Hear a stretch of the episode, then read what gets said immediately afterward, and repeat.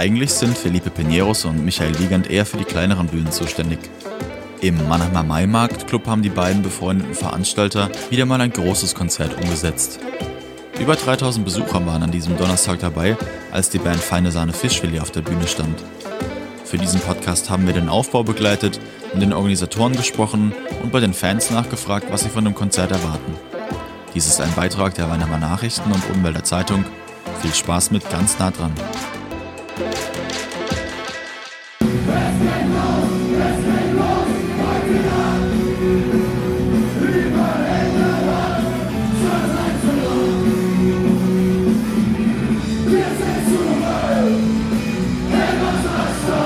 Es ist 21.15 Uhr. Gerade spielt die Band ihr erstes Lied.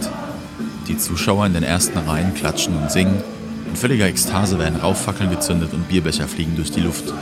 Kurz vor Konzertbeginn unterhalten wir uns mit Marina und David. Die zwei sind aus Darmstadt zu dem Konzert gefahren und fallen uns wegen ihrer bunten Bandshirts auf. Habt ihr das Glück gehabt, an Tickets zu kommen heute Abend? Ja, früh genug dran gedacht, Ja. was nicht immer der Fall ist. Ja, so feine Sahne Fischfilet verfolgt man halt immer und also meine Lieblingsband. Du warst schon öfter auf Konzerten? Ja, ja, so immer wenn sie irgendwo spielen, dann versuchen wir halt dabei zu sein. Also wenn es halt möglich ist vom Fahren her. Was erwartet ihr heute Abend von dem Also Konzert? wie immer viel Spaß, weil die sind einfach die geilste Band Deutschlands, muss ich sagen. Warum, ja. warum sind sie die geilste Band für dich? Weil die einfach äh, ein Statement haben, was jeder Mensch in Deutschland haben sollte. Ja. Wie wichtig ist es in der heutigen Zeit, solche Aussagen zu treffen? Ja, total wichtig. Ich glaube, der gesellschaftliche Ruck, ich meine, das weiß man, man merkt ja, was so, was so passiert, wie die Leute reagieren, wie es immer, weiß ich nicht, keine Ahnung, leichter wird, auch irgendwie über rechte Dinge zu reden. Und da finde ich schon wichtig, dass man auch ein, Statement setzt und gerade auch in der Flüchtlingsfrage, weil die wird uns beschäftigen und ich glaube, das wird nicht weniger werden. Das wird alles noch schlimmer werden und noch mehr werden und ich glaube, da muss man schon auch eine ganz klare, klare Linie zeigen und auch ganz klar zeigen, wie man sich positioniert in der Gesellschaft. Die Band selbst geht dabei voran und macht mit ihren Liedtexten deutlich, was sie von Neonazis, Rassisten und deren Sympathisanten hält. Für Felipe Pineros ist es nicht das erste Konzert mit feine Sahne Fischfilet. Er hat die Gruppe schon vor vielen Jahren in einem kleinen Heidelberger Club entdeckt. Im Gespräch mit ihm und Kaffeezentralchef Michael Wiegand erfahren wir, wie es dazu gekommen ist, dass die beiden gemeinsame Sache machen. äh, zusammen aufgelegt und wir haben dann immer Bierpanik.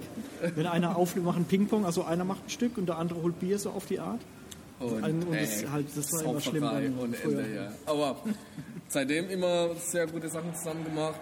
Dann habe ich auch so bei den großen Produktionen von, von, von, von Michael habe ich die, die Theke äh, gemacht, also Genau, die ja. Gastroleitung gemacht. Crow hast du Äh, auch gemacht, die Theke. Crow hier, habe ich gemacht, 12.000 Jan Delech habe ich gemacht, Deichkind habe ich gemacht und so. Und dann halt natürlich auch so die richtige Welt von Großveranstaltungen auch so wirklich erlebt, so wie das ist. Die Band habe ich irgendwie mit 60 Leute erstmal gemacht, in diesem zum Teufel. Danach äh, Halle, zweimal Halle, dreimal Halle und das letzte Mal war ausverkauft. Und dann Feine Sahne Fischfilet. Feine, feine, feine Sahne direkt so. Und äh, dann war klar, Halle 02 geht nicht mehr zu klein und dann direkt halt so, ey, wir machen jetzt zusammen hier im Weimar Club und wunderbar geklappt. Wie bist du dazu gekommen, überhaupt äh, Konzerte zu machen. Ah, das ist verrückt. Äh, Ich komme aus Kolumbien. Ich bin, äh, keine Ahnung, über 15 Jahre hier schon.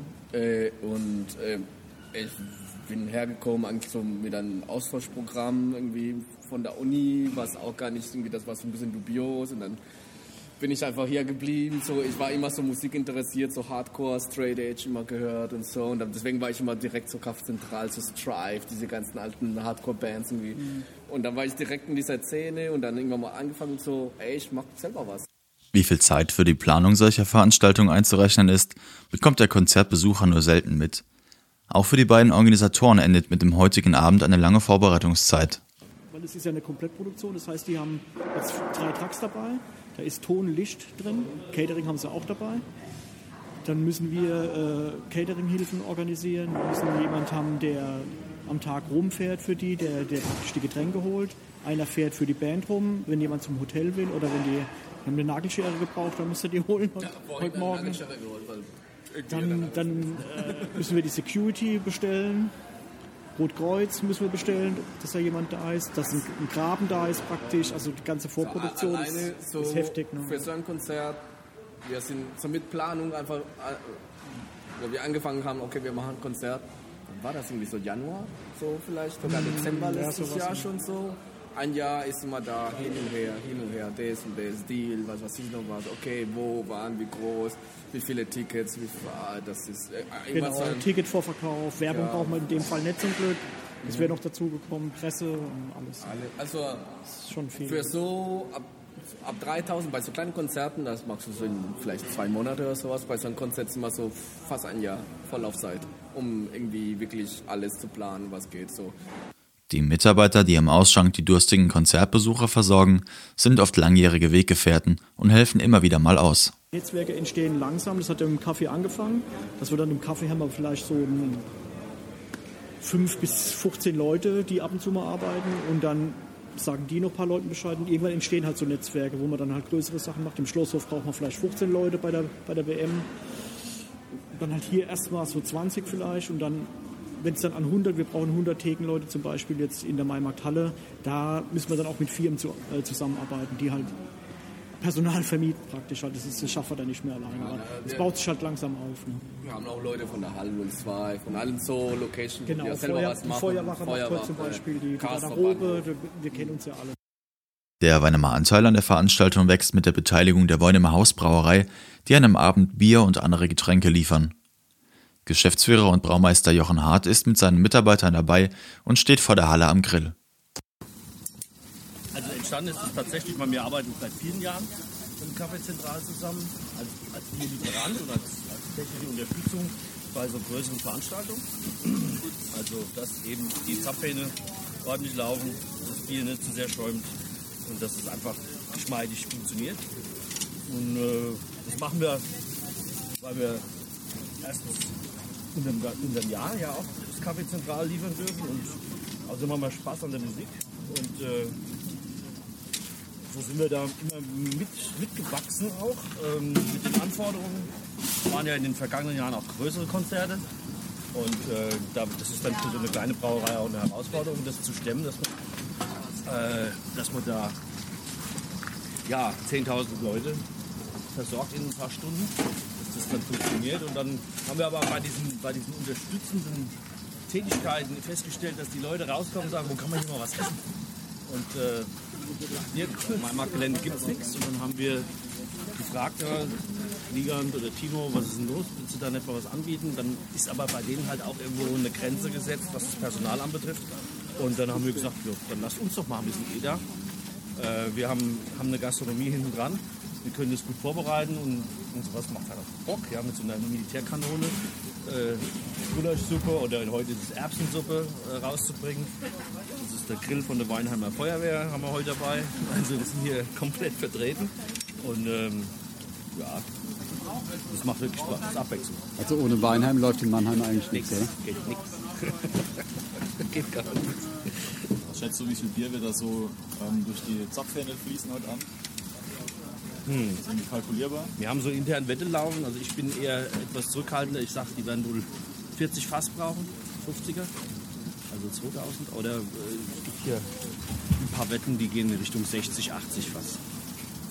Das ist dann schon viel. Ne? In, äh, runtergerechnet auf, auf die Anzahl der Besucher ist das dann schon, schon einiges. Beim bisherigen Spitzenreiter war, waren die, das Publikum von ähm, Für Wiegand und Pineros als Veranstalter ist es ein Privileg, Bands wie Feine Sahne Fischfilet buchen zu können.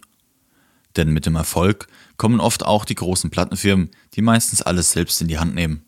Jetzt gucken wir mal heute Abend äh, mit, mit Feine Sahne.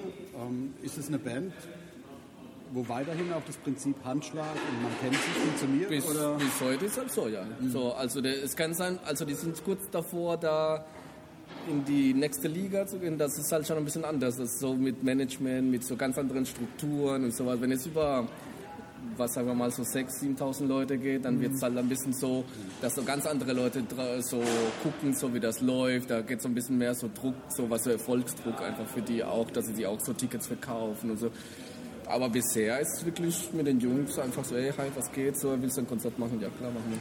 Das war's. Aber Im Prinzip wollen sie es, glaube ich, auch noch bewahren, aber die stoßen dann halt auch an Grenzen. Das die werden halt jetzt sehen, wie die Tour läuft und ja, irgendwann mal müssen wir jetzt sagen mal gucken, ne? was ist so, da gibt es auch so Leute, die, die halt zum Beispiel Süddeutschland machen, machen alle Konzerte so eine Produktionsfirma, dann machen so, es teilt sich einfach so diese große Produktionsfirmen und so. Und dann geht so ein bisschen das verloren, das ist so dieses Persönliche, so hier, ey, Würzburg mag der, der, ey, alter Punker, was weiß ich noch was. Geht leider verloren, aber es ist halt manchmal irgendwann mal bei allen Bands, wenn die irgendwo auf einem Niveau sind, kann man das auch nicht mehr machen. Ist normal. Das ist auch für, für die Band, denke ich mal, ein Spagat. Oder wahrscheinlich weniger für die Band, weil es ist Also für so, für so eine Band ist, glaube ich, so schwierig, weil die wirklich so, die wollen dieses Realness, die wollen so Punk sein und sowas. Und was und dann, wenn man so wirklich Geld damit verdient und es war nicht wenig, dann ist es halt schwierig. Weißt du? so, wenn man, man kann nicht Punk sein und irgendwie gleich viel Geld machen. Also das, Ich meine, die, die müssen ja ein bisschen was abgeben. Und jetzt ist halt die Frage, wie viel sie abgeben, ob sie noch ein bisschen Kontrolle haben. Das wird sich jetzt halt rausstellen. Aber wie gesagt, das ist halt dann einfach zu groß jetzt.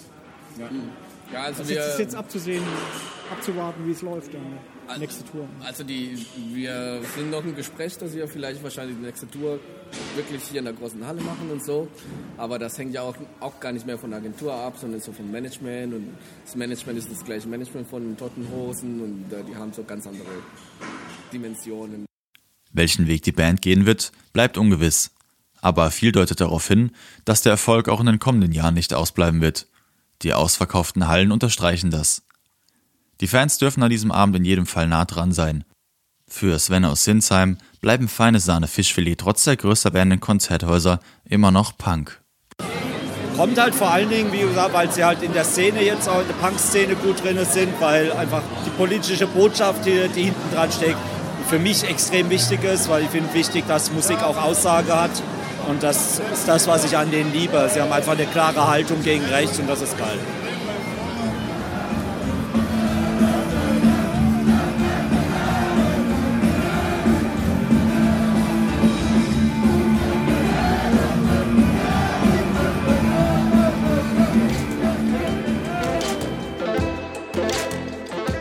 Das war der Podcast der Weinemer Nachrichten und Odenwälder Zeitung. Das war ganz nah dran.